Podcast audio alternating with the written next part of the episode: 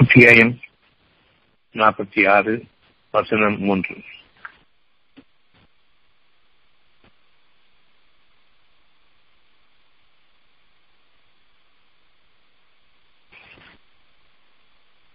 அத்தியாயம் 46 வசனம் 3.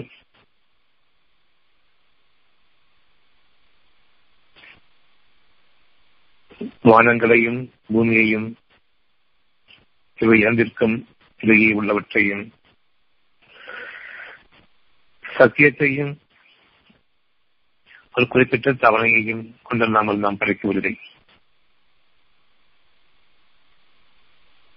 ஆனால் நிராகரிப்பவர்களோ தங்களுக்கு அச்சமூட்டி எச்சரிக்கை செய்யப்பட்டதை புறக்கணிப்பவர்களாக இருக்கிறார்கள். அச்சமூட்டி எச்சரிக்கை செய்யப்பட்டதை புறக்கணிப்பவர்களாக இருக்கிறார்கள்.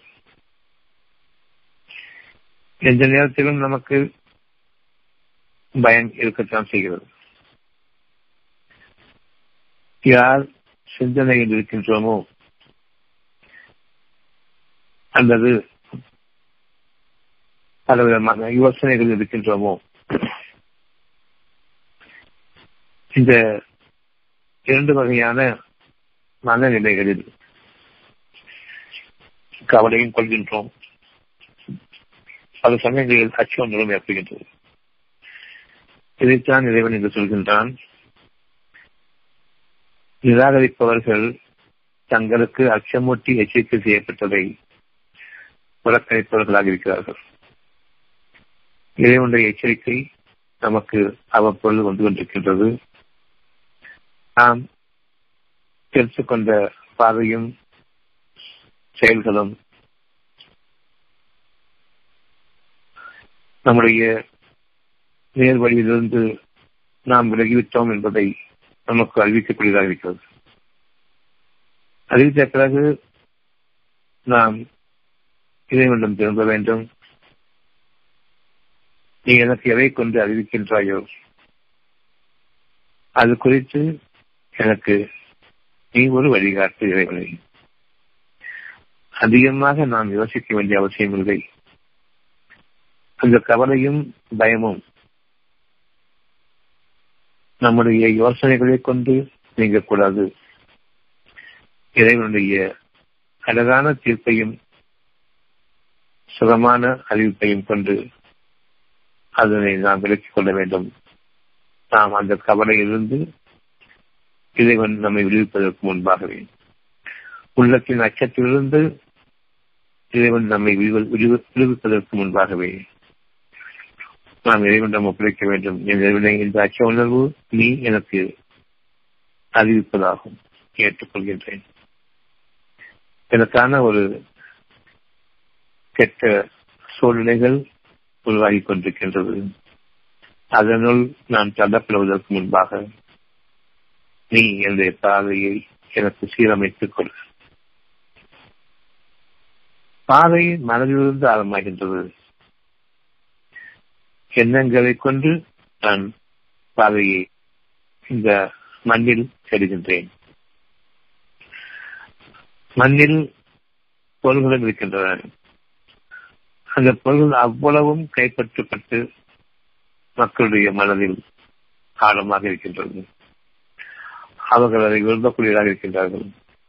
ஒவ்வொரு பொருளையும், மண்ணில் இருக்கக்கூடிய ஒவ்வொரு பொருளையும் மனிதன் நிச்சயமாக அதனை அலங்காரமாக எடுத்துக்கொள்கின்றான் அல்லது அதனை தனக்கு பயன்படக்கூடிய ஒரு பொருளாக பார்க்கின்றான் அல்லது தான் உணவுக்காக உபயோகப்படுத்தக்கூடிய ஒரு தேவையாகவும் எடுத்துக்கொள்கின்றான். இதற்கப்பால் இந்த மண்ணில் ஒன்றும் கிடையாது. இந்த மண்ணிற்கு மேலே வாருங்கள். உங்களுடைய எண்ணங்கள், உங்களுடைய சுற்றிலும் இருக்கக்கூடிய அந்த இயற்கையை நீங்கள் கவனிக்கின்றீர்கள். அதனுடைய சூழ்நிலை நீங்கள் கவனிக்கின்றீர்கள். அதை சூழ்நிலையாக நீங்கள் பார்க்கின்றீர்கள். உங்களை சூழ்ந்துள்ள நிலையாக நீங்கள் பார்க்கின்றீர்கள். அந்த சூழ்நிலையில் உங்களுக்கு அழகம் இருக்கின்றது. அந்த சூழ்நிலையில் உங்களுக்கு ரசனையும் இருக்கின்றது, ருசியும் இருக்கின்றது, அனுபவித்தலும் இருக்கின்றது, அனுபவங்களும் இருக்கின்றன. இன்னும் ஏகப்பட்ட சுகமான விஷயங்கள் இந்த சூழ்நிலையில் உங்களுக்காக இறைவன் அமைத்திருக்கின்றான். அதனை உங்களுடைய மனம் ரசிக்க ஆரம்பிக்கின்றது, உங்களுடைய மனதில் ருசிக்கவும் ஆரம்பிக்கின்றீர்கள், உங்கள் மனதில் அதனை வேண்டவும் செய்கின்றீர்கள், அதனை இன்னும் அதிகமாக வேண்டும் என்று ஆசையும் கொள்கின்றீர்கள், இன்னும் சிறப்பாக விளங்க வேண்டும் என்று இறைவன் அறிவிக்கின்றாரே அதனையும் சிலர் தங்களுடைய விருப்பங்களாக கொள்கின்றனர். அந்த பூமிக்கு மேலே என்ன சூழ்நிலை இருக்கின்றதோ அதுதான் பூமியில் விளைச்சல்களாக மாறுகின்றன. பூமிக்கு மேலே நம்மை சுற்றிலும் இருக்கக்கூடிய அந்த சூழ்நிலை, அதில் குளிர்ச்சி இருக்கின்றது, அதில் அழகு இருக்கின்றது, அதில் வெப்பம் இருக்கின்றது, அதில் கடுமையான வேதனையும் இருக்கின்றது. எவற்றை நாம் மனதில் சுகமாக உணர்கின்றோமோ அந்த சுகமான சூழ்நிலையில் பூமியானது நமக்கு விரும்பக்கூடியதும் அழகை கொடுக்கக்கூடியதும் உணவாகவும் இன்னும் குளிர்ச்சியாகவும் ஒரு அலாதியான மனதிற்கான சுகமாகவும் நமக்காக அது விளைச்சல்களாகி இயற்கையின் காட்சிகளை நமக்கு காட்டுகின்றது. எவ்வளவு அழகாக இருக்கிறது பாருங்கள் என்று அந்த அழகான அந்த சூழ்நிலையில் வளரக்கூடியதை நாம் கவனிக்கின்றோம். சூழ்நிலையில் வளர்கின்றது. வானங்களிலிருந்து பூமிக்கு மேலாக, பூமி வரையிலும், பூமிக்கு மேலாக வரையிலும் இருக்கிற சூழ்நிலைகள் பூமியில் விளைச்சல்களை கொண்டு வருகின்றன. நாமோ விளைச்சல்களை மட்டும் பார்க்கின்றோம், அதனை அறுவடை செய்கின்றோம், அதனை அபகரித்துக் கொள்கின்றோம், அதனை ஆபரணங்களாக வைத்துக் கொள்கின்றோம். சிலவற்றை, அவற்றிற்குரிய ஒவ்வொன்றையும் நாம் நம்முடைய உடல் சுகத்துக்காக ஏற்றுக்கொள்கின்றோம். உங்களுடைய மனதில் சுகத்தை அனுபவித்த பிறகு, அதனுடைய அழகை உங்களுடைய மனம் ரசித்த பிறகு, நீங்கள் அதனை உடல் சுகத்துக்காக அனுபவிக்கின்றீர்கள். உடல் சுகத்துக்காக மட்டும், உடல் சுகத்துக்காக மட்டும் என்று அனுபவிக்கும் பொழுது அவ்வளவு இயற்கையையும் நாம் மட்டையாக்குவோம். மன சுகத்துக்காக என்று நாம் பார்க்கும் பொழுது இன்னும் விளைச்சல்கள் அதிகமாக வேண்டும். கண் குளிர்ச்சி நமக்கு அந்த சூழ்நிலைகளோடு இணைந்து அந்த கதிர்களும், அந்த வயல்வெளிகளும், அந்த மரங்களும், செடிகொடிகளும், அந்த இலைகளும் அசையும் பொழுது இருக்கக்கூடிய அந்த ருசியையும் அந்த ரசனையையும் நாம் பார்க்காமல் வெறும் பொருளை மட்டுமே பார்க்கின்றோம். மனதால் சுவைக்கக்கூடிய, ரசிக்கக்கூடிய அவ்வளவையும் நாம் மட்டையாக ஆக்கிடுகின்றோம். அவ்வளவையும் அறுவடை செய்து, அவ்வளவை அபகரித்துக் கொண்டு, சேர்த்து வைத்துக் கொண்டு, அதில் உடலுக்கு சுகத்தை அளிக்கக்கூடிய அந்த ஒரு விஷயத்தை மட்டும் பார்க்கின்றோம்.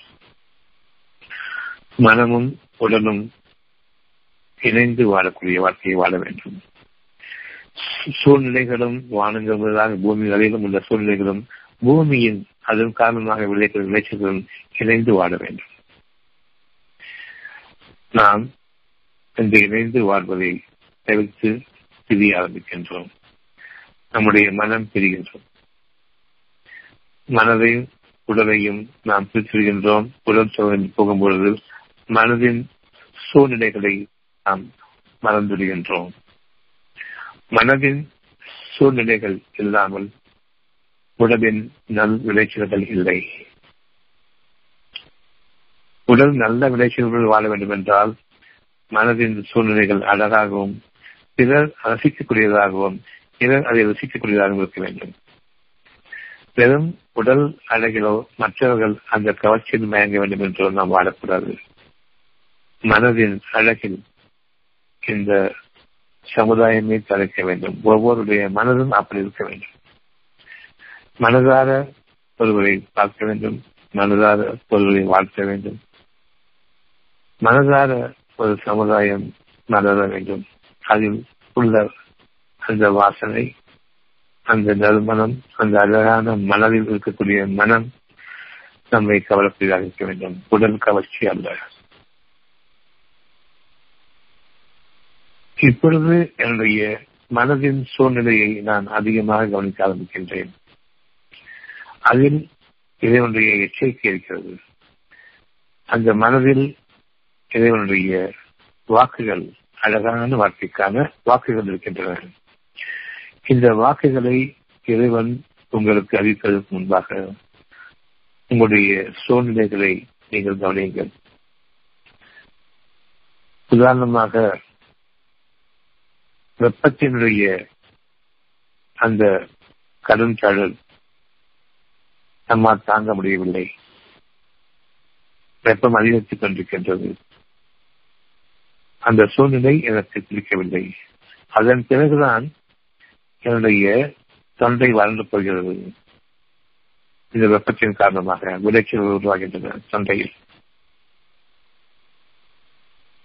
அதோடு என்னுடைய மனம் அந்த வெப்பத்தை விரும்பவில்லை, என்னுடைய தொண்டை காய்கிறது, என்னுடைய உடலுக்கு குளிர்ச்சி அவசியம், முகம் கை கால்கள் கழுவுகின்றேன் ஞாபகப்படுது அல்லது குளிக்கின்றேன் ஒரு நாளைக்கு 2 முறை, தண்ணீர் எடுக்கிறது, குளித்து கொண்டிருக்கின்றேன், இருந்த போதிலும் சூழ்நிலைகள் மாறவில்லை. இப்பொழுது இறைவனுடைய நற்செய்தி உங்களுக்கு குளிர்ச்சியான சூழ்நிலை வேண்டும், உங்களுக்கு மழை வேண்டும், உங்களுக்கு தூறல் வேண்டும், உங்களுக்கு சாரல் வேண்டும், அது மட்டுமல்ல உங்களை சுற்றிலும் குளிர்ச்சியான இயற்கையுடைய விளைச்சல்கள், பசுமை அதிகமாக வேண்டும். இவற்றையும் அறிவிக்கின்றான். நான் மழை வேண்டும் என்று மட்டுமே விரும்புகின்றோம், மற்றவற்றை விரும்புவதில்லை. இந்த மனதின் அந்த பசுமையையும் குளிர்ச்சியையும் விளைச்சல்களாக இருக்கக்கூடிய ஒவ்வொன்றும் அங்க அதனதன் பூமியில் தங்கினால் மட்டுமே தான் அந்த நன்மைகள் இருக்கின்றன. பூமியின் விளைச்சலின் ஒரு பகுதி நம்முடைய உணவுக்கோ நம்முடைய தேவைகளுக்கோ போக மீதம் உள்ளது அங்கு என்னுடைய மனதின் குளிர்ச்சிக்காக அமைந்திருக்க வேண்டும். அந்த பூமியிலிருந்து எந்த ஒரு பசுமையும் நீங்கிடக்கூடாது. இதன் காரணமாகத்தான் நாம் இறைவனை அதிகமாக நினைவு கொள்ள முடியும். அறுவடை செய்துவிட்டால் இறைவனை நினைவு கொள்ள முடியாது. உங்களுடைய மனதை நீங்கள் கவனியுங்கள். அது வானங்கள் முதலாக பூமி வரையிலும் இருக்கக்கூடிய அவ்வளவையும் ஒரு சேர இணைத்து அதனுடைய பலவிதமான சேர்க்கைகளில் உங்களுக்காக விளைச்சல்களாக விதவிதமான வண்ணங்களிலும் விதவிதமான நறுமணங்களிலும் விதவிதமான சுவைகளிலும் விதவிதமான உங்களுடைய உணவு வகைகளாகவும் உங்கள் கால்களுக்கடியில் அடங்கி கிடக்கின்றன, அங்கிருந்து விளைகின்றன என்பதை கவனியுங்கள். உங்கள் கால்களுக்கு கீழே இருக்கிற பூமிக்கு அதிகமாக முக்கியத்துவம் கொடுக்காதீர்கள். பூமியில் உள்ள பொருள்கள் எவ்வளவு கவர்ச்சியாக இருந்தாலும் அதற்கு முக்கியத்துவம் கொடுக்காதீர்கள். வானங்களிலும் பூமியில் இருக்கக்கூடிய அதனை உருவாக்கக்கூடிய அந்த இயற்கையின் எழிலை உங்களுக்கு கொடுக்கக்கூடிய அந்த சுழற்சை விரும்புங்கள். பெரும் குளிர்ந்த காற்றையும் மழையை மட்டும் விரும்பாதீர்கள். அதை கொண்டு உங்களுக்கு பூமியை செழிப்பாக்க விரும்புகின்றான். அந்த பூமியை நீங்கள் மொட்டையடித்துள்ளீர்கள். அவ்வளவையும் அபகரித்துக் கொண்டு ஒன்றுமே இல்லாத பெரும் பொட்டல் திரள்களாக ஆக்கிட வேண்டாம். உங்களுடைய இறைவன் உங்களை கவனித்துக் கொண்டிருக்கின்றான். உங்களுடைய மனம் எதில் நாட்டம் கொண்டிருக்கின்றது, எதில் விருப்பம் கொண்டிருக்கின்றது, வானங்கள் முதலாக பூமி வரையிலும் நீங்கள் அனுபவித்தது உங்களுடைய மனதில் அனுபவிப்பதை பார்க்கக்கூடியது சொற்பம்தான். பூமியின் விளைச்சல்களை பார்க்கின்றீர்கள், அவ்வளவுதான். ஆனால் அந்த விளைச்சல் காரணமான உங்களை சூழ்ந்திருக்கின்றதை அதற்கு உங்களுடைய இறைவனிடம் திரும்புங்கள். உங்களுடைய இறைவனிடம் சுகமான வாழ்க்கையையும் சுகமான சூழ்நிலைகளையும் விரும்புங்கள். நாம் உடல் சுகத்தை விரும்புகின்றோம். என் மனம் முதலாக உடல் வரையிலும் பூமி என்ற உடல் வரையிலும், மனம் என்ற வானங்கள் முதலாக பூமி என்ற உடல் வரையிலும் இருக்கக்கூடிய அந்த சுகமான மன சூழ்நிலை அவசியம் என் உடல் சுகத்தின் செழிப்பிலும் வளர்ச்சியிலும் அதனுடைய தன்மையிலும் உறுதியிலும் அழகிலும் சிறந்து விளங்குவதற்கு என்னுடைய மனம் முதலாக பூமியில் விளைச்சல்களாக என்னுடைய உடல் சுகம் வரையிலும் இருக்கக்கூடிய மறைவானவற்றை நீங்கள் கவனிக்க வேண்டும். அந்த மறைவானவற்றை மனம் அறிகிறது. வானங்களில் மறைவானவை இருக்கின்றன, சக்திகள் அனைத்தும் வானங்கள் இருக்கின்றன. அது பூமியில் இறங்கும் போது விளைச்சல் ஆகின்றது. பூமி விளைச்சல் அறுவடை செய்யாதீர்கள். உங்களுடைய கவர்ச்சிகளில் நீங்கள் வாழாதீர்கள். உடல் என்ற கவர்ச்சியில் வாழாதீர்கள். மனம் என்ற அந்த அழகான ரம்யத்தில் சுரத்தின் வாழுங்கள், ரசனையின் வாழுங்கள், விருப்பத்தில் வாழுங்கள், நாட்டங்களின் வாழுங்கள். ஆனால் நிராகரிப்பவர்களோ அந்த சூழ்நிலையை இறைவன் அறிவிக்கும் போது தங்கள் கச்சமூட்டி எச்சரிக்கை செய்யப்பட்டவை 46:3. ஆனால் நிராகரிப்பவர்களோ தங்களுக்கு அச்சமூட்டி எச்சரிக்கை செய்யப்பட்டவை. எதை கொண்டு இறைவன் அச்சமூட்டுகின்றானோ அது இனம் புரியாத அச்சமாக இருக்கின்றது, இனம் புரியாத கவலை காட்டுகின்றது. இனம் புரியாது என்று கூறும்பொழுது இது எந்த விதமான கவலை என்றும் தெரியாது, எந்த விதமான பயம் என்றும் தெரியாது. ஆனாலும் நாம் பணம் என்ற ஒன்றை, உலகத்திற்கு சம்பந்தமே இல்லாத ஒன்றை நாம கற்பித்துக் கொண்டோம். எந்த உயிர் வாழ்க்கைக்கும் எந்த சம்பந்தமும் இல்லாத ஒரு பணம் என்ற ஒன்றை நாம் கற்பித்துக் கொள்கின்றோம். வெற்று பேப்பர், நெருப்புக்கு மட்டுமே உரியது. காரணம், அது உயிரோட்டம் கிடையாது, அது காகிதம், அது உங்களுடைய நெருப்புக்கு, நெருப்பூற்றுவதற்கு மட்டுமே புரிதாக இருக்கும். இதை யார் நம்பி வாழ்கின்றார்களோ அவர்கள் நெருப்பில் வாழ்பவர்கள், நெருப்புக்கு உரியவர்கள், அவர்கள் நெருப்பாகவே இருக்கின்றார்கள். இந்த உலக வாழ்க்கையில் பூமியை சார்ந்து வாழக்கூடிய மனிதர்கள் அந்த பூமியில் இருக்கக்கூடிய எந்த விதமான நன்மையையும் அவர்கள் விரும்பவில்லை. மாறாக தாங்கள் அச்சரிக்கக்கூடிய ஒரு வெற்று காகிதத்திற்கு கொடுக்கூடிய மதிப்பை இயற்கைக்கு கொடுப்பதில்லை, அவ்வளவையும் வெற்றி சாய் தருகின்றார்கள். அதனை இந்த நெருப்புக்குரிய பணமாக, வெற்றுத்தாளாக மாற்றுகின்றார்கள். இதில் இந்த உலகமே நெருப்பு கிழங்காக மாறிக்கொண்டிருக்கிறது. பணம்தான் வாழ்க்கை என்று ஒவ்வொரு மனிதனும் எண்ணிவிட்டான்.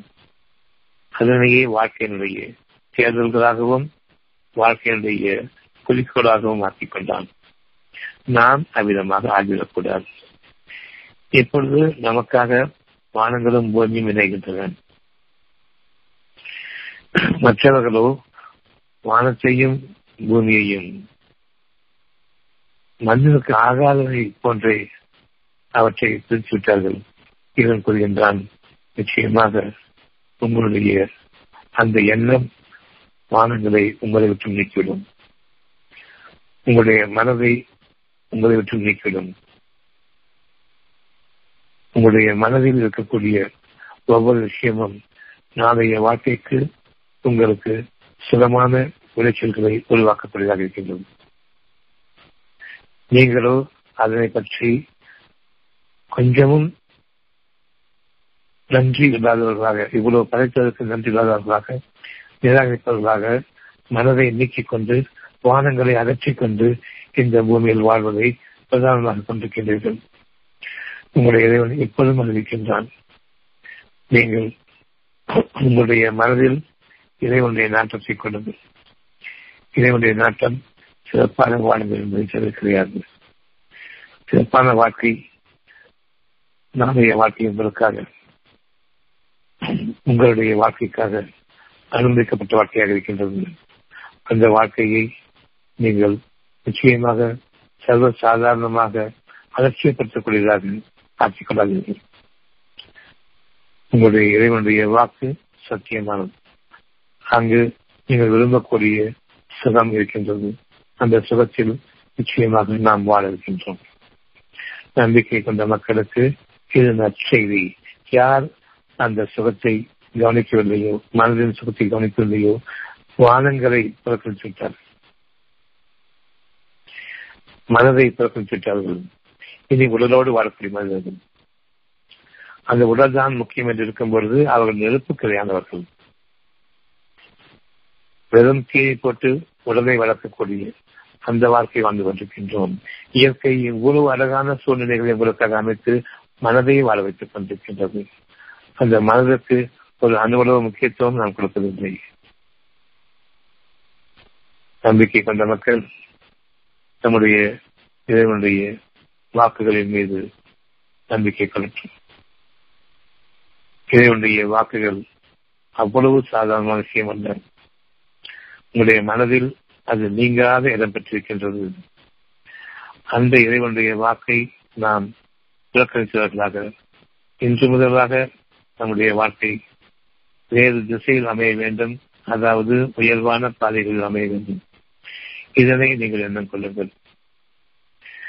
நிச்சயமாக வானங்களும் பூமியையும் நெருக்கமாக ஆக்கி வைக்கின்றான். அவ்வளவு சக்தி சுழற்சியும் பூமியின் மேற்பரப்பில் இருந்து வானங்கள் முதலாக அவற்றுடைய பல அடுக்குகளிலிருந்து இந்த பூமிக்கு உங்களுடைய விளைச்சல்களுக்காக, மனதின் விளைச்சல்களுக்காக, மனதிலிருந்து நீங்கள் விளைய வேண்டும், மனதிலிருந்து நீங்கள் உருவாக வேண்டும், மனதின் அழகிலிருந்து உங்களுடைய சுகங்கள் பெருக வேண்டும்.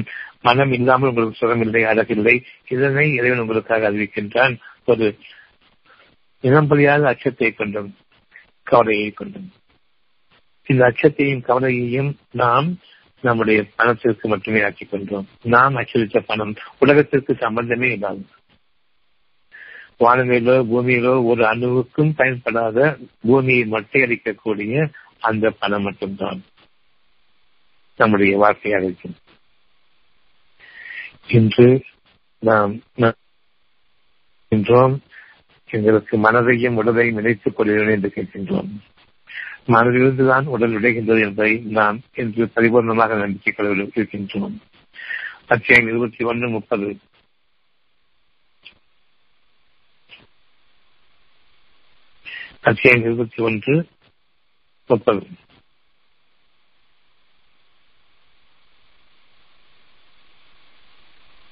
நிச்சயமாக வானங்களும் பூமியும் நெருங்கியிருந்தன. உங்களுடைய மனமும் உங்களுடைய உடலும் நான் நெருக்கமாக்கி இருக்கின்றேன். மனதை விட்டு விலகி விடாதீர்கள். உங்களுடைய உடலை தனித்துள்ளார்கள். பணம் உங்களுடைய உடலை தனித்துள்ளோம், மனதை நீக்கிறோம்.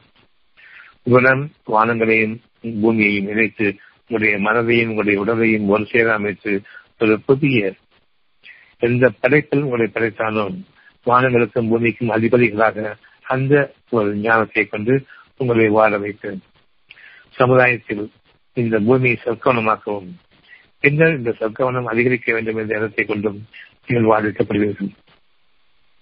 நிச்சயமாக வானங்களும் பூமியும் நெருங்கி இருந்தன. நீங்கள் படைக்கப்படும் பொழுது, குழந்தையாக நீங்கள் வெளிவரும் பொழுது உங்களுடைய மனமும் உங்களுடைய உடலும் இணைந்து வந்தன. எந்த அளவுக்கு அது சுகமான முகமாக குழந்தையின் முகம் இருக்கிறது கவனிங்கள். அப்படிக்கில்லாத அந்த குழந்தையினுடைய முகம், மனதிலிருந்து அந்த முகம் வெளிக்காட்டுகின்றது. அதனுடைய அழகையும் அதனுடைய சுகமான பார்வையும் அதனுடைய அந்த சாந்தமான முகமும் எவ்வளவு அழகு என்பதை கவனிங்கள். பின்னர் வளர்ந்து பணம் என்று நினைப்பதும் பொழுது எவ்வளவு விகாரமாக மாறுகிறது என்பதை கவனிங்கள். உங்களுடைய குணக்கேள்வியின் காரணமாக மனதிலிருந்து உடல் விளைய வேண்டும் என்ற எண்ணம் இருக்கும் பொழுது உங்களுடைய குணங்கள் அழகாக இருக்கும். இதனுடைய பண்புகள் உங்களுடைய குணங்களாக இயற்கையாக இதை அமைப்பான். அந்த இயற்கை என் குணம் என்ற இயற்கை, அந்த இயற்கை என் உடலுக்கு வனப்பையும், அந்த இயற்கையின் காரணமாக உங்களுக்காக வானங்களும் பூமியும் இணையும் நெருக்கமாகும் என்பதையும் நாம் அறிய வேண்டியிருக்கின்றோம். இவற்றை நாமே பிரித்தோம். உங்களுடைய செயலின் காரணமாக அந்த வானங்களை நாம் தூய்மைப்படுத்தினோம், உங்களை விட்டு விலக்கிவிட்டோம். பணம் என்ற இறைவன் படைக்காத இந்த உலகத்திற்கே உபயோகமற்ற ஒன்றை நாம் என்று நம்முடைய வாழ்க்கையாக கொண்டிருக்கின்றோம். சிறிதோ பெரிதோ அணுவனவோ இறைவன் படைத்த ஒவ்வொன்றுக்கும் வானங்கள் என்ற பிரம்மாண்டம் உள்ளதாக பூமி வரையிலும் இந்த அணுக்கள் வரையிலும் எந்த ஒன்றுக்குமே இந்த பணம் உபயோகம் இல்லாதது நெருப்பு ஒன்றை தவிர. அந்த காகிதம் நெருப்பை பற்ற வைக்கவே செய்வது ஒன்றும் கிடையாது. மனிதர்கள் அதன் பொருட்டை வாழ்கின்றார்கள். அதற்காகவே தங்களுடைய வாழ்க்கை முழுமையையும் அவர்கள் வீணாக்குகின்றார்கள். இவர்கள் நெருப்புக்குரியவர்கள். அவர்களுடைய மனம் அவர்களிடம் இல்லாத காரணமாக அவர்களுடைய நெஞ்சங்கள் பாதாங்கற்களை கொண்டு ஆகிவிட்டன. கற்களை கொண்டு அவர்கள் வாழ்ந்து கொண்டிருக்கின்றார்கள். கற்களில் அவர்கள் வாழ்கின்றார்கள். அவருடைய நெஞ்சத்தில் ஈரம் கிடையாது. அவருடைய நெஞ்சத்திலிருந்து மனம் நீக்கப்பட்டுவிட்டது. இது நம்முடைய நிலைமை என்ன? இந்த மனிதர்களுடன் நாம் வாழ வேண்டுமா? கற்களை போன்று ஆகிவிட்ட இந்த நெஞ்சத்தை கொண்டு வாழ்கின்றார்களே, இவர்களை கொண்டு நாம் வாழ வேண்டுமா? அல்லது இறைவன் ஒருவன் உங்களுடைய மனதையும் உடலையும் நினைப்பானே, அந்த பெண்டு குழந்தைகளை போன்ற அழகான முகங்களோடும் கள்ளன் கபலமற்ற அந்த முகங்களோடும் குணங்களோடும் அந்த இறைவனுடைய ஆற்றலோடும் உங்களை வாழ வைப்பானே. உங்களுடைய வாழ்நாள் முழுமைக்கும் அந்த வாழ்க்கை வேண்டுமா? மனிதர்கள் என்ற இந்த பாதாங்கற்களையும் தீக்கிரையாக கூடிய இந்த உடலையும் வைத்துக் கொண்டு தங்களுடைய உடல் வளத்தையும் உடலை பாதுகாத்துக் கொண்டும் உடலை கவர்ச்சியாக்கிக் கொண்டும் வாழ்ந்து கொண்டிருக்கின்றார்களே, இந்த நெருப்பில் நாம் வாழ வேண்டும். இந்த உலகத்தின் அழக நெருப்பு மனத்தை மூலமாக கொண்டு வாழக்கூடிய பணத்திற்காக விபச்சாரம் என்ற அந்த ஒன்று இவருடைய பணத்திற்கான ஒரே வழி. உங்களுடைய உடலை விற்று வாழ வேண்டும். ஆனாக என்றால் உடல் உழைப்பை கொடுக்க வேண்டும். மற்றவர்களுக்கு அடிமையாகி அவர் கொடுக்கக்கூடிய அந்த உணவை கொண்டு வாழ வேண்டும். அல்லது மற்றவர்களுக்கு அடிமையாகி கால்கள் விழுந்து நான் அவர்களிடம் ஏதேனும் பெற்று அல்லது மனிதனை கொன்று அவனும் இந்த பொருளை அபகரித்துக் கொண்டு வாழ வேண்டும். இதமாக கொலையும் கொள்ளையும் தன்னுடைய உடலை விற்று பரிதாபமான நிலையை கொடுக்கிற வாழ்க்கையை நாம் வாழ வேண்டும். இப்பொழுதைக்கு வேறு வடிவில்லை என்று கூறுவீர்கள். ஆனால் இறைவனத்தில் வடிவிக்கின்றது. எவற்றை நாம் இறைவனுடன் சமர்ப்பிக்க வேண்டுமோ அதை சமர்ப்பித்து விட்டோமா? மனதை கொண்டு வாழவை இறைவனே, மனதின் அழகில் வாழவை, அதன் முயற்சியில் வாழவை, இது நம்முடைய பிரார்த்தனையாக இருக்க வேண்டும். மனதின் அழகிலும் மனதினுடைய சுழற்சியிலும் என்னுடைய உடல் விளைய வேண்டும். அது ஒன்றுதான் என்னுடைய உயிரோட்டமான உடல் விளைச்சல்களுக்கான ஒரே வழி. பணத்தை எப்போது புரிவித்தோமோ வானம் நம்மை விட்டு நீங்குகின்றது. வானங்களும் பூமியும் நெருங்கி இருக்க வேண்டும். அந்த விளைச்சலில் நான் வாழ வேண்டும். வானங்களும் பூமியும் ஒன்றை ஒன்று விட்டு பிரிந்துவிடக்கூடாது. கவனியங்கள், பூமிக்கு மேலே எவ்வளவு வெப்பம் இருக்கிறதோ அந்த அளவுக்கு பயிர்கள் காய்ந்துடும். அது பூமியிலிருந்து விளையக்கூடிய வெப்பம். வானங்களிலிருந்து குளிர்ச்சி இறங்கும் பொழுது அந்த ஒவ்வொரு காய்ந்து போன அந்த பொற்பொன்றுகள் அந்த துளிர்க்கக்கூடிய இலைகளை கவனியுங்கள். அவ்வளவு குளிர்ச்சி என்று இருக்கும். அந்த காற்று அடிக்கும் பொழுது இலைகளுக்கு ஒரு தனியான உயிரோட்டம் கிடைக்கும். அதனுடைய பசுமை வேறுவிதமாக இருக்கும். ஒரே ஒரு மழை பொழிந்துவிட்டால் போதும் அந்த இயற்கையுடைய பசுமை எவ்விதமாக மாறுகின்றது. அந்த வானங்களுடைய பலன்கள் என்னுடைய பூமியில் நுழைய வேண்டும். பூமியில் அது போர்வையாக அமைய வேண்டும். அதனை கெட்டதாக இருக்க வேண்டும். என்னுடைய மனதிலிருந்து ஒரு அழகான சுகமான எண்ணமானது என்னுடைய உடல் ஒட்டுமொத்தத்தையும் துளிர்க்க செய்ய வேண்டும் புதிய உயிரோட்டத்தோடு. ஏன் இவ்வளவு கூறுகின்றோம் என்றால், மனதை நாம் இதுவரையிலும் அலட்சியப்படுத்தியவர்களாக இருந்தோம். இனி அவ்விதமாக அல்ல. நம்முடைய வாழ்க்கையை நாம் அலட்சியப்படுத்துபவர்கள் இல்லை. நிச்சயமாக வானங்களும் பூமியும் நெருங்கி இருந்தன என்பதையும் இவற்றை நாமே குறித்தோம் உங்களுடைய போக்குகளின் காரணமாக. இதற்காக நாம் உங்களை விட்டும் வானத்தை குறித்தோம். உங்களுக்காக நாம் சேகரித்தோம். நீங்கள் விரும்பும் பொழுது அந்த வானங்கள் உங்களிடம் நெருங்கும். நீங்கள் உங்களுடைய உடலை விரும்பினீர்கள். உங்களுடைய உடல் சுகத்திற்குரிய அந்த உறுப்புகள் தான் சுகம் என்று விரும்பினீர்கள். அதனை நம்பினீர்கள். உங்களுடைய பணம் உங்களுக்கு முக்கியம் என்று விரும்பினீர்கள். அதனையும் நம்பிக்கை கொண்டீர்கள். குணம் உங்களை விட்டு விலகிவிட்டது. குணம் மனதோடு இணைந்தது. சுக இயற்கையினுடைய அவ்வளவு ரகசியமும் வானங்களோடு இணைந்திருக்கின்றது. பூமியில் அதனுடைய ஒரு சில இலக்கியங்கள் தான் அவ்வளவு அழகாக இருக்கின்றது. முழுமையமாக நான் என்னுடைய மனதை உடலோடு இணைக்கும் பொழுது வானங்கள் என்னோடு என்னுடைய கால் பாதங்கள் கீழே கூடிய பூமியோடு இணைகின்றது. உங்களுடைய உலகத்தில் வாழ ஆரம்பிக்கின்றீர்கள். பணம் என்ற ஒன்று உங்களுடைய தேவைகளாக அமையாது. இது இறைவனுடைய வாக்கு. என்னிடம் ஒப்படைக்கிறது. இப்பொழுதும் ஒப்படைக்கின்றேன். என் மனதை என்னோடு இணைத்து என் உடலோடு இணைப்பார். என் மனதிலிருந்து என் உடல் விளைய வேண்டும். நான் சம்பாதிக்கிற பணத்தை கொண்டு நான் அலங்கரித்துக் கொள்வதும் என்னை ஆடம்பரமாக ஆக்கிக் கொள்வதும் என்னை தகற்றாக ஆக்கிக் கொள்வதும் ஒரு அணுவளவு உயிரோட்டத்தின் மிகுதிக்கு கூட அவற்றுக்கு உபயோகம் கிடையாது. அந்த மனத்தில் உயிரோட்டம் இல்லை. நான் நெருப்புக்கிரையாகி கொண்டிருக்கின்றேன். இறைவனுடைய வாக்கு இப்போது சத்தியம். நீங்கள் உங்களுடைய பணத்தை கொண்டு வாழ்வீர்கள் என்பதை நிறைவேற்றி காட்டுங்கள். அத்தியம் 2:24. அத்தியாயம் 2:24.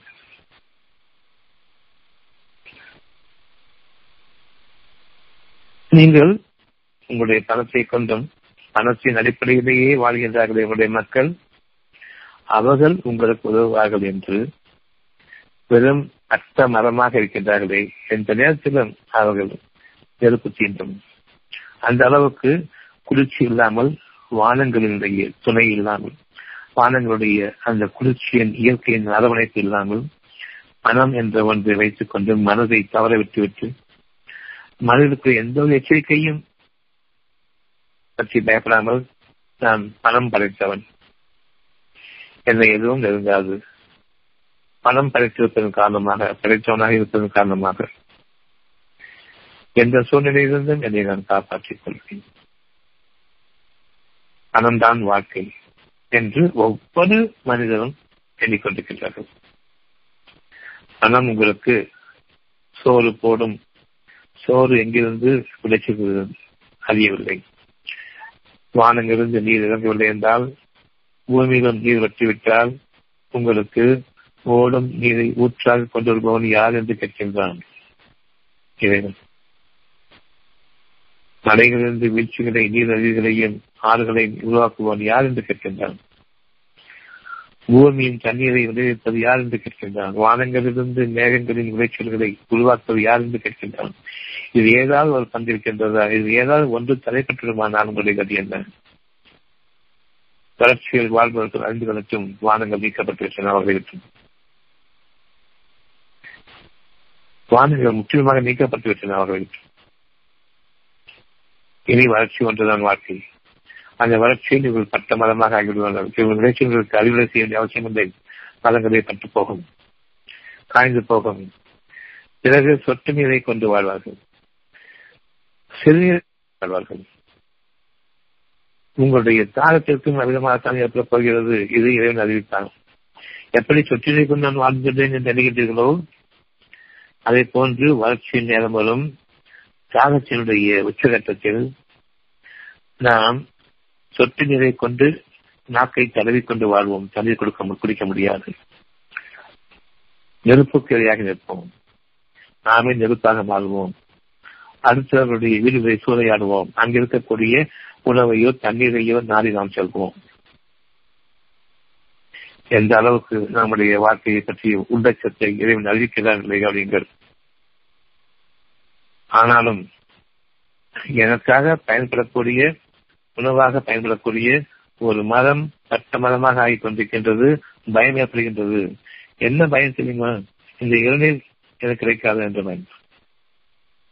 அந்த பயம் என்றாலும் இறைவன் மன்னித்திருப்பான். என்னுடைய பணமெல்லாம் போய்விட்டதே, கற்பட்டு போய்விட்டதே, இனி பணத்திற்கு வழி என்ன என்றுதான் பயப்படுகின்றார்கள். எந்த அளவுக்கு மனிதர்கள் நெருப்பாக இருக்கின்றார்கள். இந்த உலகத்தின் நரகத்தின் நெருப்பு மனிதர்கள், நெருப்பின்ற எரிகட்டைகள் மனிதர்கள். பணம் என்ற ஒன்று அவர்களை பட்ட மரமாக இன்றும் சரி. அவர்கள் பட்டுப்போன மரம். அவர்களுக்கு உடலிலோ கை காலிலோ விளைச்சல் கிடையாது. மனம் என்ற ஒன்று ஒதுக்கொள்ளும் முறை. அந்த மனதில் பணம் நீங்க வேண்டும். இப்பொழுது இந்த பணம் தானே உலகத்தினுடைய வாழ்க்கையாக இருக்கின்றது. உலங்களோடு கூடிய பணம் உயிரோட்டமாக இருக்கும். நான் தருகின்றேன், உலகத்தையும் தருகின்றேன், என் பொறுத்திருந்து உங்களுக்கு நல்லறிவையும் மிகையான ஒரு அறிவையும் தருகின்றேன். அதை கொண்டு நீங்கள் இந்த பூமியில் நிலைச்சல் உருவாக்குவீர்கள். உயிரோட்டம் உள்ளதை அதை கொண்டு நீங்களும் மற்றவர்களும் அதை கொண்டு பயன்படும் விதமாக நீங்கள் கொடுப்பீர்கள். மற்றவர்களுடைய தேவைகளை நீங்கள் பரிபூர்ணமாக நிறைவேற்றுவீர்கள். மனம் தாராளமாக இருக்கும். இறைவன் அதை விட தாராளமானவன் உங்களுக்கு கொடுப்பதற்கு. இதன் காரணமாக உங்களுடைய மனம் உங்களுக்கு வேண்டும், உங்களுடைய குணம் உங்களுக்கு வேண்டும், உங்களுடைய இறைவனுடைய விளைச்சல் வேண்டும், உங்களுடைய நல்லறிவு அதிகமாக வேண்டும். பட்டு போன மனிதர்கள் மனத்தை கொண்டு வாழ்ந்து கொண்டிருக்கிறார்களே, இவர்களை மிகக்கூடிய ஒரு ஞானத்தை நான் உங்களுக்கு கொடுக்கின்றேன். இவர்களுடைய கல்வி அறிவா? பணம் சம்பாதிக்கும் இவர்களுடைய கல்வி அறிவா? அல்லது இயற்கையின் மீது உங்களுக்கு அதிகாரத்தை நான் அளிப்பேனே, ஒவ்வொரு விளைச்சல்களையும் உங்களுடைய கண்களுக்கு கீழே உங்களுடைய மேற்பார்வையில் உங்களுக்காக நான் உருவாக்குவேனே, அந்த வாழ்க்கை வேண்டுமா? இறைவனுடைய கேள்வி நம்முடைய மனதில் ஆழமாக பதிந்திருக்கின்றது. உங்களுடைய இறைவன் பக்கம் நீங்கள் திரும்பும் பொழுது உங்களுடைய இறைவன் உங்களை கவனிக்கின்றான். அந்த ஒரு அருள்கொடை ஞானங்கள், அதில் வானங்களும் பூமியும் உங்கள் கட்டுப்பாட்டுக்குள். அது வேண்டுமா? அல்லது நெருப்புக்கு இரையாகக்கூடிய நெருப்பு கட்டைகளாகவே இந்த உலகத்தில் வாழ்ந்து கொண்டிருக்கிறார்கள். எரியும் நெருப்பின் வேதனை, எங்கு பார்த்தாலும் போர், எங்கு பார்த்தாலும் குண்டு மறையும். இதற்கு காரணம் பணம். பணம் இருந்தால் நான் பகற்றாக வாழ்வேன், அவ்வளவுதான். எதுவரையில் நாக்குக்கு வறட்சியின் போது தண்ணீர் கிடைக்காமல் சொட்டு நீரை கொண்டு எப்படி இப்பொழுது நீங்கள் மரங்களை வளர்த்துக் கொண்டிருக்கிறீர்களோ அதே போன்று சொட்டு சொட்டாக நாக்கில் தடவிக்கொண்டு உங்களுடைய தாரத்தை தீர்த்துக் கொள்ள வேண்டும். இப்ப கூட இவங்க சொல்றது என்ன, நீங்க தண்ணீரை கவனமாக செலவு செய்யுங்க, தண்ணீரை மிச்சப்படுத்திக் கொள்ளுங்கள், தண்ணீரை விரயம் செய்யாதீர்கள். எப்படிப்பட்ட ஒரு அரசாங்கம் நமக்கு என்ன மாதிரியான அறிவுரைகளை கொடுத்துக் கொண்டிருக்கின்றது என்பதை கவனிங்கள். சொட்டு நீர், இதை கொண்டு வாருங்கள் என்று கூறுகின்றார்கள். தாகம் இருக்கும் பொழுது சொட்டு சொட்டாக நீரை அருந்துங்கள். எப்படி மரங்கள் விளைவிப்பதற்கு வீணாக விளையம் செய்கிறார்கள், சொட்டு நீரை கொடுங்கள், மரம் வளர்த்தும். அப்படிப்பட்ட காய்ந்த ஒன்றுதான் என்று உங்களுடைய காய்களாக தூங்கிக் கொண்டிருக்கின்றன. அதுவும் பட்டு போகும்பொழுது பணம் போய்விட்டதே என்று உங்களுடைய கவலை தெரிவிக்கிற, எனக்கு வாழ்வாதாரம் போய்விட்டது, வாழ்வுக்கு ஆதார உணவு போய்விட்டது என்பதை பற்றி கவலை இல்லை. மனிதர்களை பின்பற்றுவது நானும் என்னை நெருப்பு கிரையாடிக் கொள்கின்றேன், நானே இந்த உலகத்தினுடைய நரக நெருப்பின் எரிகட்டையாக மாறிவிட்டேன் என்பதை நான் அடையாளம் காண வேண்டும். நீங்கள் நிறைவேற்றி காட்டுங்கள். பணத்தை கொண்டு வாழ்ந்து விடுவேன் என்று நிறைவேற்றி காட்டுங்கள். ஒரு நொடிப்பொழுது மூச்சை அடக்கிவிடுங்கள். உங்களுக்கு ஏற்கக்கூடாது. பணத்தை கொண்டு காற்றை சம்பாதிக்க முடியாது. மூச்சை அடக்கி காட்டுங்கள், வாழ்ந்து காட்டுங்கள். வானங்கள் இருந்து அந்த காற்றுகளை இறங்குகின்றன. இப்போது நீங்கள் வாழ்ந்து காட்டுங்கள். உங்களுடைய ஒவ்வொரு உறுப்பும் பட்டு போய் கொண்டிருக்கின்றது. லிவர் கெட்டு போச்சு, லங்ஸ் கெட்டு போச்சு, அவ்வளவு வெப்பத்திற்கு இரையாகிவிட்டன, அது உயிரோட்டம் இல்லை. உங்களுடைய சுவாசப்பைகள் சுவாசிக்க மறுக்கின்றது, உங்களுடைய சிறுநீரகங்கள் பாதிந்துவிட்டன, உங்களுடைய வயிற்றில் ஜீரணம் இல்லை. காரணம், அங்கு உயிரோட்டம் இல்லை, நீரோட்டம் இல்லை. அதுவும் காய்ந்து புண்ணாகிவிட்டது, பறந்து போய்விட்டது. இப்பொழுதாவது வானங்களும் பூமியும் இணைய வேண்டும். உங்களுடைய மனமும் உடம்பும் இணைய வேண்டும். மனம் இருந்தால் மட்டும்தான் குணம், குணம் இருந்தால் மனமிக்க வாழ்க்கை உண்டு. இப்பொழுது உங்களுடைய வானங்களை நீக்கிக் கொள்ளுங்கள், நிறைவேற்றி காட்டுங்கள். உங்களை பணத்தை கொண்டு வாழ்வீர்கள். பணம் என்ற நெருப்புக்கு இரையாகக்கூடிய அந்த ஒரு துண்டு காகிதம் உலகத்திற்கு சம்பந்தம் இல்லாதது. உங்களுடைய ஞானங்களை பெருக்குவான். ஒட்டுமொத்த மனித கல்வி அறிவையும் இன்றைய ஞானங்கள் வானங்களின் மீதும் பூமியின் மீதும் உங்களுடைய ஆச்சரியம் உண்டு. அப்படிப்பட்ட ஒரு ஆற்றலை உங்களுக்கு தருவான். இறைவனை நெருக்கமாக்கிக் கொள்ளுங்கள். அடைப்பாளன் உங்களோடு இருக்கின்றான். அவ்வாறு நிறைவேற்ற அத்தியம் 2 24 நீங்கள் நிறைவேற்றி காட்டுங்கள். உங்களுடைய பணத்தை கொண்டு மட்டும் வாழ்ந்துட முடியும். பணம் பட்டு போகும்போது காய்கள் போய்விட்டன என்று அந்த கவலை இல்லை, பணம் போய்விட்டது. பணத்தை கொண்டு மட்டுமே நீங்கள் வாழ்வீர்கள், பெரும் கஷ்டத்தோடு வாழ்வீர்கள். பணத்தோடு பணம் இணைந்திருக்கக்கூடிய இந்த மக்களோடு நீங்கள் சார வேண்டாம். இந்த மக்களோடு ஒருபோதும் இணைய வேண்டாம். இந்த மக்களோடு நீங்கள் வாழ்விலானால் நிச்சயமாக இன்றைக்கு இருக்கிற நிலையில எந்த மனிதனோடும் கூட்டு வைக்க வேண்டாம். பணம் என்ற ஒன்று அவர்களுடைய குறிக்கோளாக இருக்கும் வரையில் இவர்கள் கூறுகின்றான், பணத்தை செலவு செய்யுங்கள், குணத்தை கொண்டு நான் அந்த பணத்தை உங்கள் கால்களுக்கு கீழே கொண்டு வருகின்றேன். கைகளில் வாங்குவது அசிங்கம். பணத்தை அந்த அளவுக்கு மதியுங்கள். பணத்தை கண்களில் ஒட்டி கொண்டு வாழ்கின்றார்கள். பணத்தை எடுத்து போது கண்களை ஒட்டி கொண்டு வாழ்கின்றார்கள். அப்படிப்பட்ட சூழ்நிலைதான் இருக்கின்றது. பகத்தை விரும்ப வேண்டாம், ஆடம்பரத்தை விரும்ப வேண்டாம், வீண் தன்மை விரும்ப வேண்டாம். இப்பொழுது உங்களுடைய பணம் உங்களை வந்து சேரும்.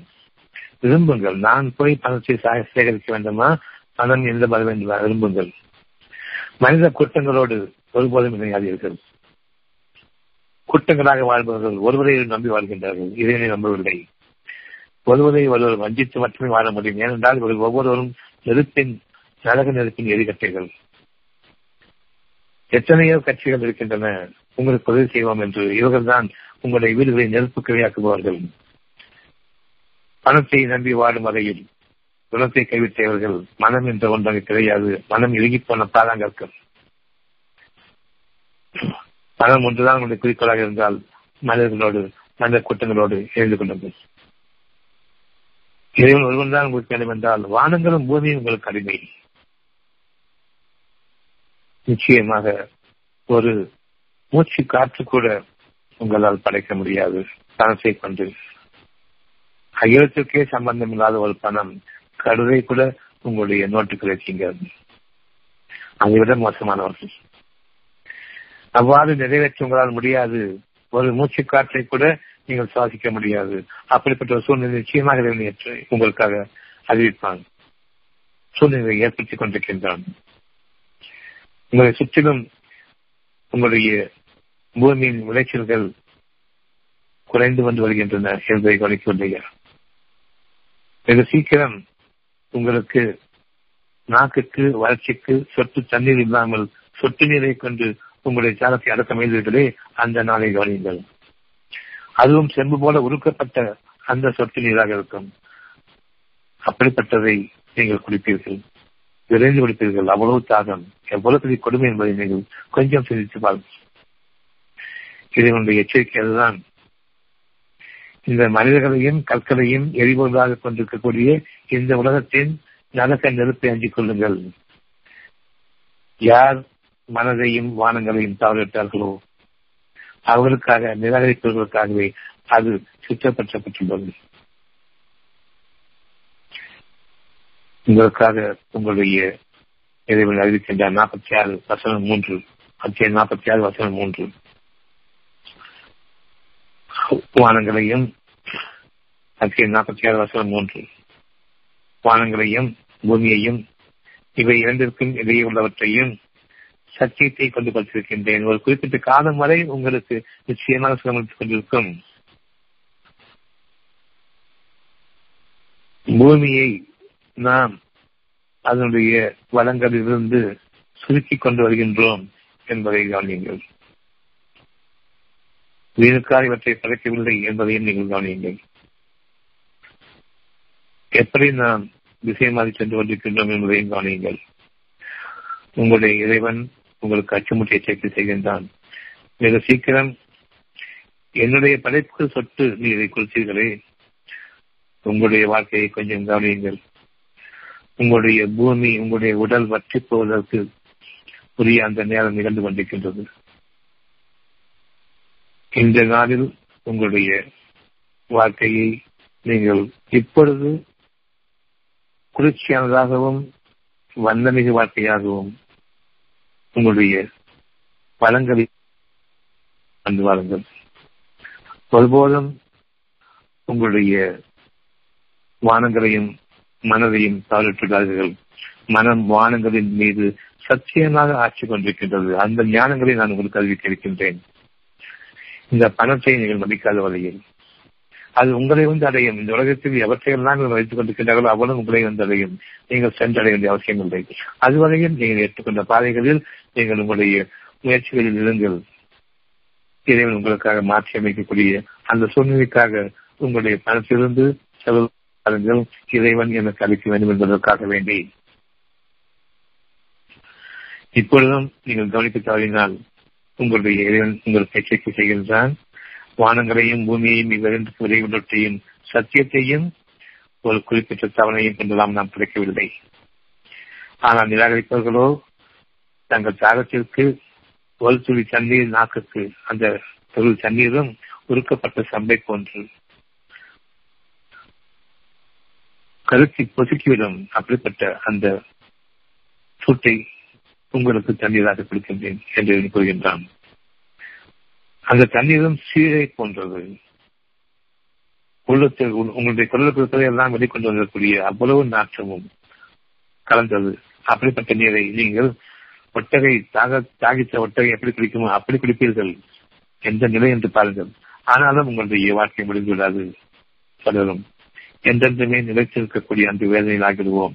மயப்பட வேண்டும். கவிச்சல் வாய்க்கு தண்ணி கூட கொடுக்க மாட்டானே, அப்படிப்பட்ட மக்கள் அரசியல்வாதிகள். தண்ணீரை கொண்டு பாலிடிக்ஸ் அரசியல் நடத்துவார்கள். இறைவன் ஒருவனை தவிர வானங்களின் மீதும் பூமியின் மீதும் ஆட்சி செய்வோன் இல்லை. மனித குற்றங்களில் எந்த ஒரு மனிதனையும் சார்ந்து வாழ்ந்துவிட வேண்டாம், பாவை மாறிவிட வேண்டாம். அத்தியாயம் 46:3. நிராகரிப்பவர்களாக மாறி தங்களுக்கு அச்சமூட்டி எச்சரிக்கை செய்யப்பட்டதை புறக்கணிப்பவர்களாக வாழ்ந்து கொண்டிருக்கின்றார்களே. கடவுள் கிடையாது, தன்னம்பிக்கை தான் முக்கியம், நான் நாத்திகன், கடவுள் நம்பிக்கை அற்றவன் என்றெல்லாம் பெருமையோடு பேசுகின்றார்கள். இவர்கள்தான் இறைவனுடைய கேள்விகளாக இருக்கின்றார்கள். இறைவனுக்கு பதிலாக தங்களுடைய மனேச்சைகளை தெய்வங்களாக ஆக்கிக் கொண்டு வாழ்ந்து கொண்டிருக்கின்றோம். நான் தவறு செய்வேன், என்னை இறைவன் மன்னிப்பான். எவ்வளவு தவறு செய்தாலும் அவன் நரகத்திற்கு போவான். காரணம், அவன் மன்னிப்பவன். அவனுடைய வேலை என்னை மன்னிப்பதுதான். என்னுடைய வேலை நான் அக்கிரமம் செய்யும் மனையாட்சி செயல்படுவதுதான். பணத்தை நீக்கிக்கொண்டு வாழக்கூடிய அந்த மனதை யார் அதிகமாக நினைவுகின்றார்களோ அவர்கள் இந்த உலக வாழ்க்கையில் ஒரு சில பேர். அவர்களோடு நீங்கள் உங்களுடைய தொடர்புகளை ஆக்கிக் கொள்ளுங்கள். அவர்கள் எங்கிருந்த போதிலும் சரி உங்கள் அனைவரும் ஒன்று சேர்ப்பாங்க. பூமியின் வளங்கள் குறைந்து கொண்டிருக்கின்றன. அத்தியாயம் 13:41. அத்தியாயம் 13:41.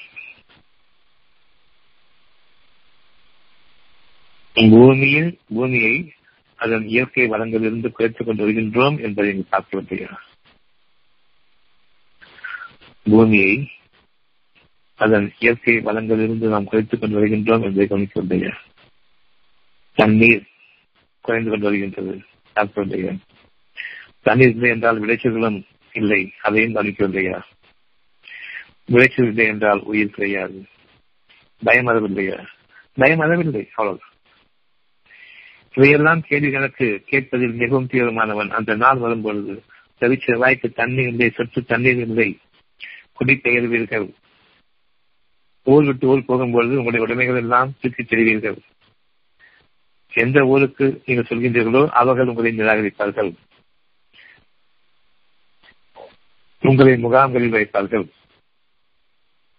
அந்த முகாம்களில் நீங்கள் அடிமைகளை கொண்டு வாழ வேண்டும். உங்களிடம் இருக்கக்கூடிய பணம் அவ்வளவையும் அங்கே முகாம்களுக்கு அபகாரிகள் அபகரித்துக் கொள்வார்கள்.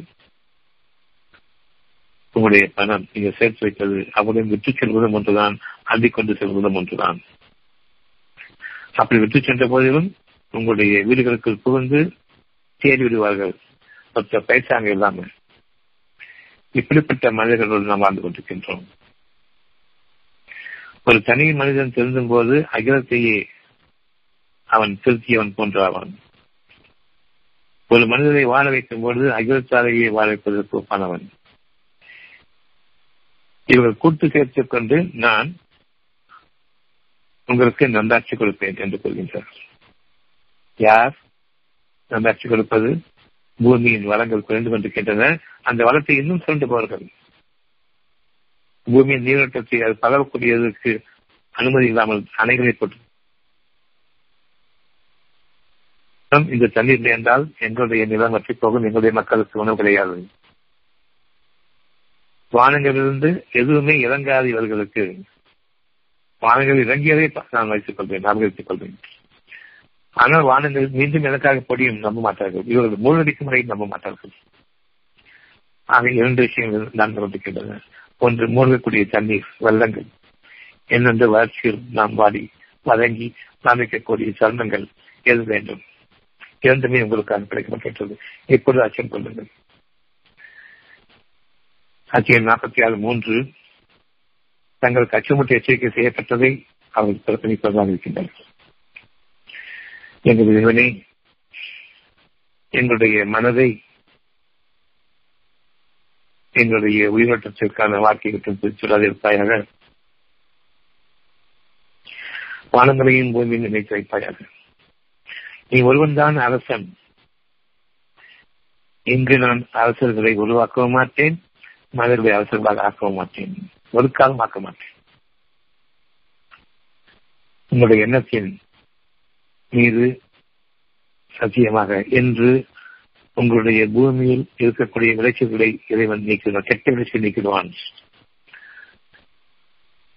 உங்களிடம் இருக்கக்கூடிய கஷ்டங்களையும் நோய்களையும் அவன் நீக்குவான். நாம் பட்டமளமாக ஆகிக் கொண்டிருக்கின்றோம். பணத்தையும் மட்டுமே நம்பி வாழக்கூடிய மனிதர்களையும் வீண் பகத்தையும் பெருமையும் கொண்டு வாழக்கூடிய மனிதர்களை மட்டும் நாம் விலக வேண்டும். இதன் ஒருவனை அரசனாக ஆக்கிக் கொள்ளும் வரையில் வேறு எவரையும் உங்களுடைய அரசர்களாக ஆக்கிக் கொள்ளாதீர்கள். வானங்களின் மீதும் பொருளின் மீது உங்களுடைய ஆச்சரியம் இழக்க வேண்டும். நம்பிக்கை கொண்ட மக்கள் இன்று அழியற்றும் மனிதர்கள் என்ற கற்களை கொண்ட நெஞ்சத்தை கொண்டிருக்கக்கூடிய மனிதர்களை விட்டும் எரிகுண்டிகளாக இருக்கக்கூடிய அனம் என்ற ஒன்று மட்டும்தான் சம்பந்தமே இல்லாத ஒன்று வைத்துக் கொண்டு நான் வாழ்வேன், உங்களுக்கும் பொருளாதாரத்தை உயர்த்துவேன் என்று கூறக்கூடிய இறை நம்பிக்கையற்ற வேத ஞானங்கள் இல்லாத இந்த மனிதர்களுக்கும் நாம் விலகியவர்களாக, வானங்களையும் பூமியும் மீண்டும் நம்மோடு இணைத்துக் கொண்டவர்களாக நம்முடைய வாழ்க்கை என்று ஆரம்பமாகிறது.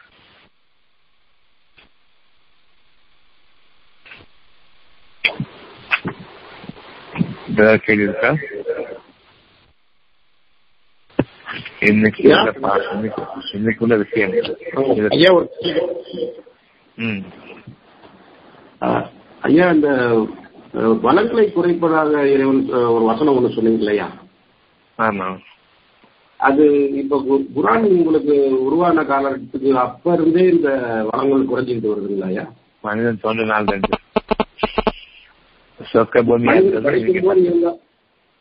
மனிதன் படிப்பதற்கு முன்பாகவே இந்த உலகம் சொற்கவனமாக இருந்தது. சரிங்கய்யா, இப்போ நரகத்தின் எரிகிறதா பாதிச்சு.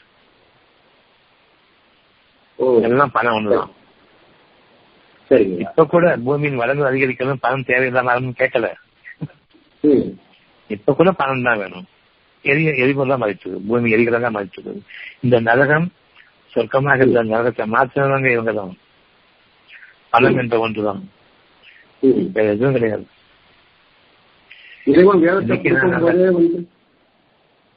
இன்னைக்கு நல்லாட்சியை கொண்டு நான் உங்களுக்கு கல்வி சொல்லக்கூடிய மனிதர்கள் அவ்வளவு பேருமே பணம் தான்.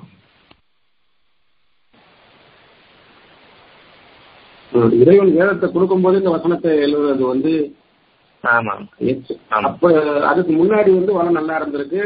வேதம் அதனால எழுதி மக்களை எச்சரிக்கை பண்ணாங்க. மனசுல இருக்கிறது மறைஞ்சு போறதுக்கு முன்னாடி அந்த வேதம் வரும். இந்த வேதம் மனசுல அமைக்கப்பட்டிருக்கு ஒவ்வொன்றுமே. இது மறையத்துக்கு முன்னாடி நபிமார்களுக்கு அந்த வேதத்தை கொடுத்து அதை டாக்குமெண்ட் பண்ணிடுறாங்க, புக் ஆக்கிடுறாங்க. இது இறைவனுடைய வாக்கு, வேதமாகும். மனிதர்களை நீங்கிறதுக்கு முன்னாடி அது வேதமாக மாற்றப்பட்டு எழுதப்பட்டு உங்களுக்கு வேத புத்தகமாக அமைக்கப்படுது. அப்ப இந்த வேதங்கள் வர்றதுக்கு முன்னாடி செல்வமா இருந்திருக்காயா உலகம்? மனசே நகம் வேதமா இருந்துச்சு. அந்த மனசை விட்டு அந்த வேதத்தினுடைய இப்ப வந்து நான் படிக்கும் போது புரியுதா இல்லையா? ஆமா, சும்மாதான் சொல்லிச்சு. ஆமாங்கய்யா, அதுதான் ஏற்கனவே வேதமாக இருக்கிறதுனாலதான் ஆமா உண்மைதான் புரியுது உங்களுக்கு. அப்ப இந்த வேதம் ஏற்கனவே உள்ளது இருக்கா இல்லையா? அது மறைவதற்கு முன்னாடி அந்த சமுதாயம் அப்படி அந்த மறைச்சியை ஒழிக்கிறதுக்கு முன்னாடி நபிமார்கள் வேதத்தை கொண்டு வர்றாங்க. இப்பவே நீட்டிக்கிறது. சரி சரி, சரி, நல்லதுங்க.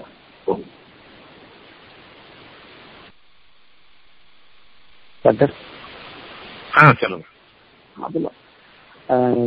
நம்ம நீங்க பேசும்போது அந்த பிரார்த்தனைகள் நம்ம சொல்றோம் டாக்டர், சொல்றோம், மனசார ஒப்படைக்கிறோம். யார் பேசுறீங்க?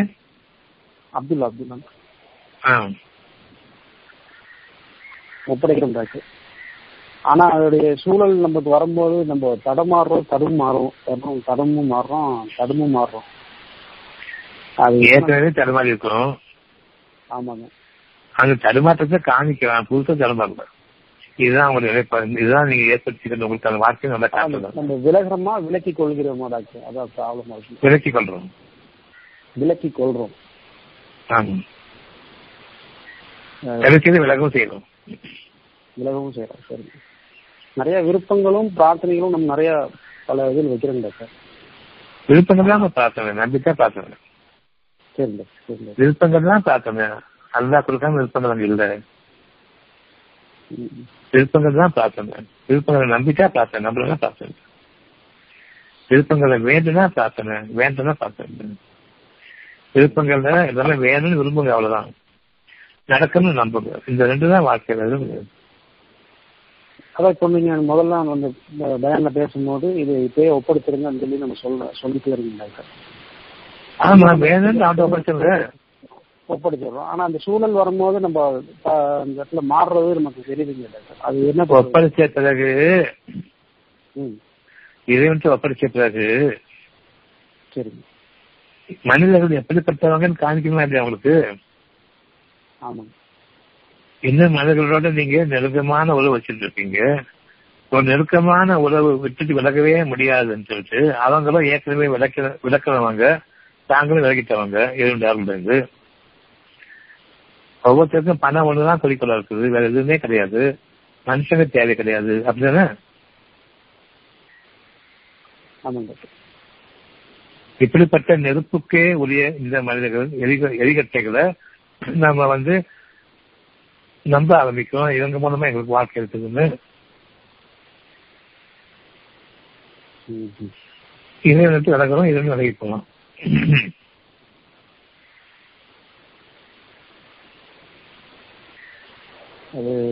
தனிச்சு வாடுங்க, வாழ்ந்து பழகுங்க. நல்லா அவசரம் போதும், கூட்டங்களோட சேராதீங்க.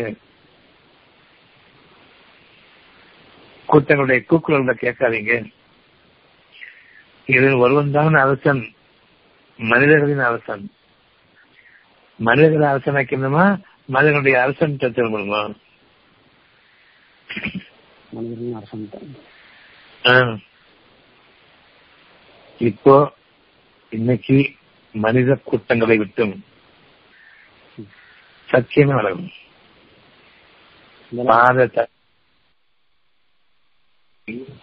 இவர் உதவி செய்வாரா? இந்த கட்சியா, அந்த கட்சியா? நான் வழி தவறி இருக்கோம். இன்னைக்கு தடுமாற ஆரம்பிச்சிருக்கிறோம். இந்த தடுமாற்றத்துல இறைவன் ஒருவன் தான் அரசன்கிறதுக்கு சொல்லுங்க. இப்ப போய் எந்த மனுஷனையும் நீங்க சார்ந்துடாதீங்க.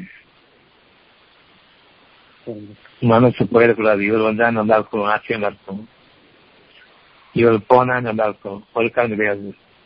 அவ்வளவு பேரையும் விளக்குங்க. பணம்ங்கிற உலகத்துக்கு உதவாத ஒண்ணு, அத குணமா வச்சிருக்க வரைக்கும், பணத்தை கொண்டு குணத்தை வச்சிருக்க வரைக்கும் ஒரு காலம் நீங்க தடுமாறக்கூடிய அந்த சூழ்நிலையிலிருந்து தப்பிக்க முடியாது. இன்னைக்கு அந்த சூழ்நிலை வேற. யாரு மனிதர்கள் இருக்காங்க நல்லவங்க, தடுமாறாதீங்க. இறைவன் ஒப்படைங்க, அவன் தேர்ந்தெடுப்பான். நிச்சயமா அவன் தேர்ந்தெடுப்பான். அவனுடைய ஆச்சரியம் நிகழும்.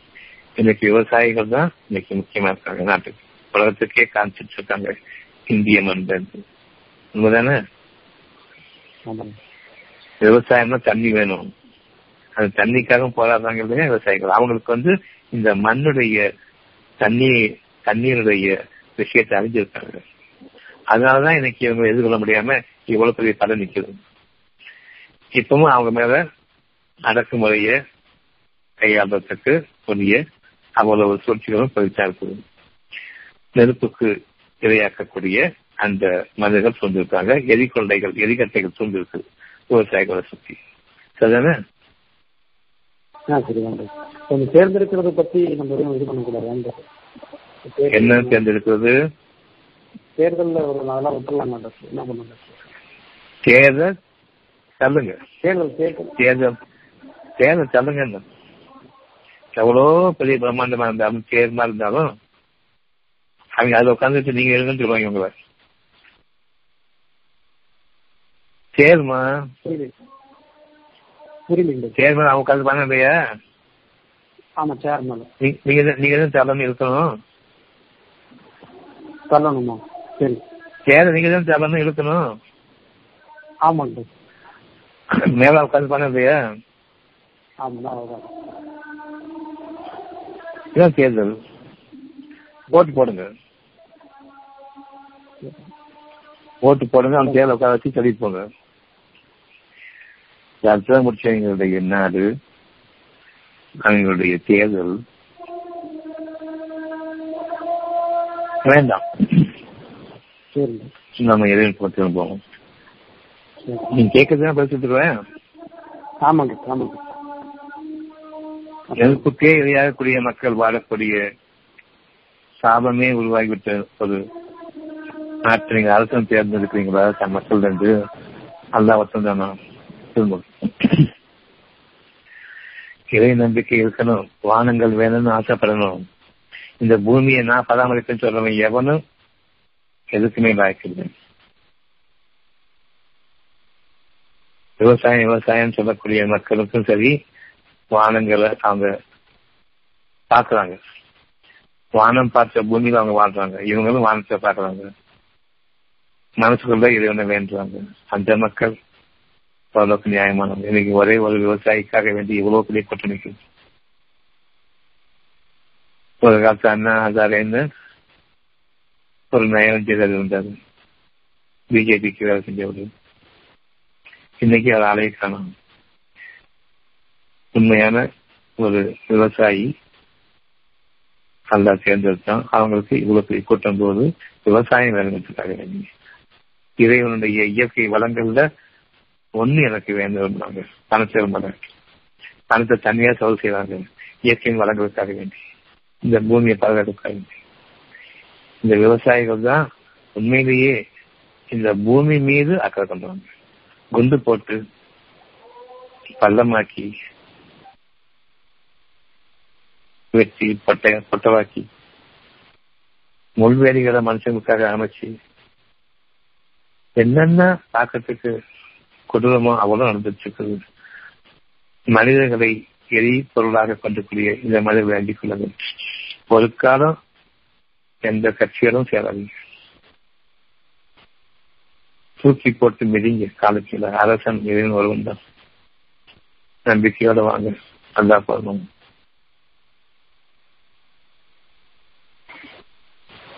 என்ன கேள்வி?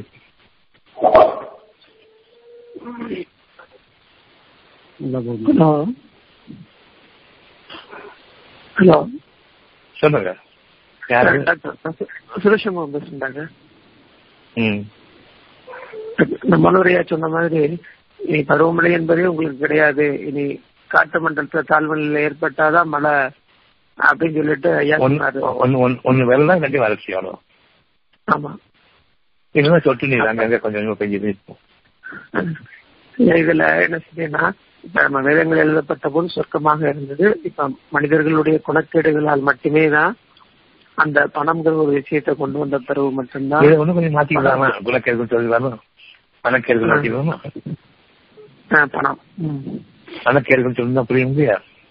ஆமாயா, பணக்கேடுகள். அதனால வளம் குறைஞ்சிட்டே வருதுன்னு சொல்லும் பொழுது, வளம் குறைஞ்சிக்கிட்டே தான் இருக்குது. அப்ப எல்லாருமே அதை நோக்கி தான் போறாங்க. நம்மளுடைய இந்த இறைவழி வாழ்க்கையில இருக்கக்கூடிய நமக்கு என்ன பலம் யாத்திரைக்க போகுது? அவங்களோட தான் நம்மளும் வாழ்ந்துட்டு இருக்கோம். நம்மளோட வாழ்றீங்களா? இறைவனோட வாழ்றீங்களா? இறைவனோட தான் வாழ்றோம், இறைவனோட வாழ்றோம். அவங்களோட சமுதாயத்துல வாழ்ந்துட்டு இருக்கிறோம். நம்முடைய சேர்க்கை இறைவனோட தான். இப்ப எந்த கட்சியின் பக்கம் போகாதீங்க, எந்த மனுஷனையும் அரசனாக ஆக்காதீங்க. நீ ஒருவன் அரசனாக இருந்து வலியுறுத்தி சொல்லணும் இல்லையா? கண்டிப்பா. இந்த சமயம் தருமாத ஆரம்பிக்கும். இதுதான் இந்த விதமா தான் தருமாறக்கூடாது. இப்ப எதை ஒண்ணு அரசனா மனுஷங்கள்ல நீங்க அரசனை தேர்ந்தெடுக்கிறீங்களா? இறைவன் தான் அரசன். அவ்வளவுதான். அப்ப நமக்கானது மறுக்காம கிடைக்கும் எந்த சூழ்நிலையிலயும். இப்பவும் அவன் ஆலோசிச்சிருக்கான், ஆலோசிச்சு இருக்குது. கண்டிப்பா கண்டிப்பா. இப்ப பாத்தீங்களா எவ்வளவு வானத்துட்டு விளையிட்டோம் சொல்லிட்டு இப்ப இணைஞ்சிட்டோம் மீண்டும்.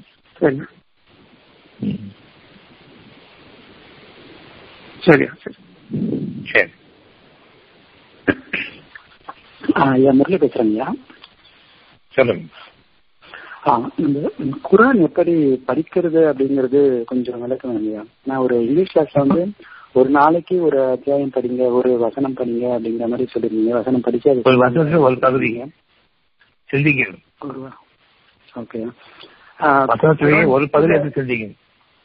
சரிங்கய்யா சரிங்க. இல்ல அந்த வசனத்தை எப்படி எப்படி செலக்ட் பண்றது அப்படிங்கறது தான் என்னோட கேள்வியா இருக்கு.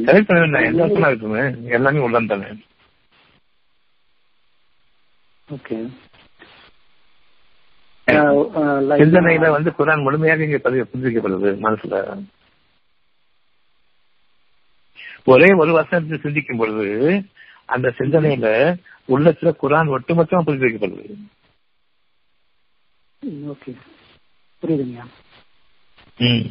இப்ப உங்களுக்கு போனா திருப்பி கொடுத்துருக்காங்க, இங்கே அங்கே போயிட்டு இருக்காங்க. இருக்காங்க 46:3 வருஷம், அப்புறமா 21 30 வருஷம், அப்புறம் 2 24 வருஷம், 13 42 வந்தேன். ஏன் மாறிட்டு இருக்கேன்? எங்கேயும் உள்ள போகலாம். எல்லாத்துலயும் உங்களுக்கான அழகான உள்ளத்தினுடைய புதுப்பிச்சல் இருக்கு. உள்ளத்திலிருந்து மனம் புதுப்பிக்கப்படுது. குர்ஆன் நினைவூட்டப்பட்டுரும். அதனாலதான் மேல் மேல் போங்க, எந்த வரைக்கும் போங்க, அங்கங்க தேடாதீங்க. நன்றி.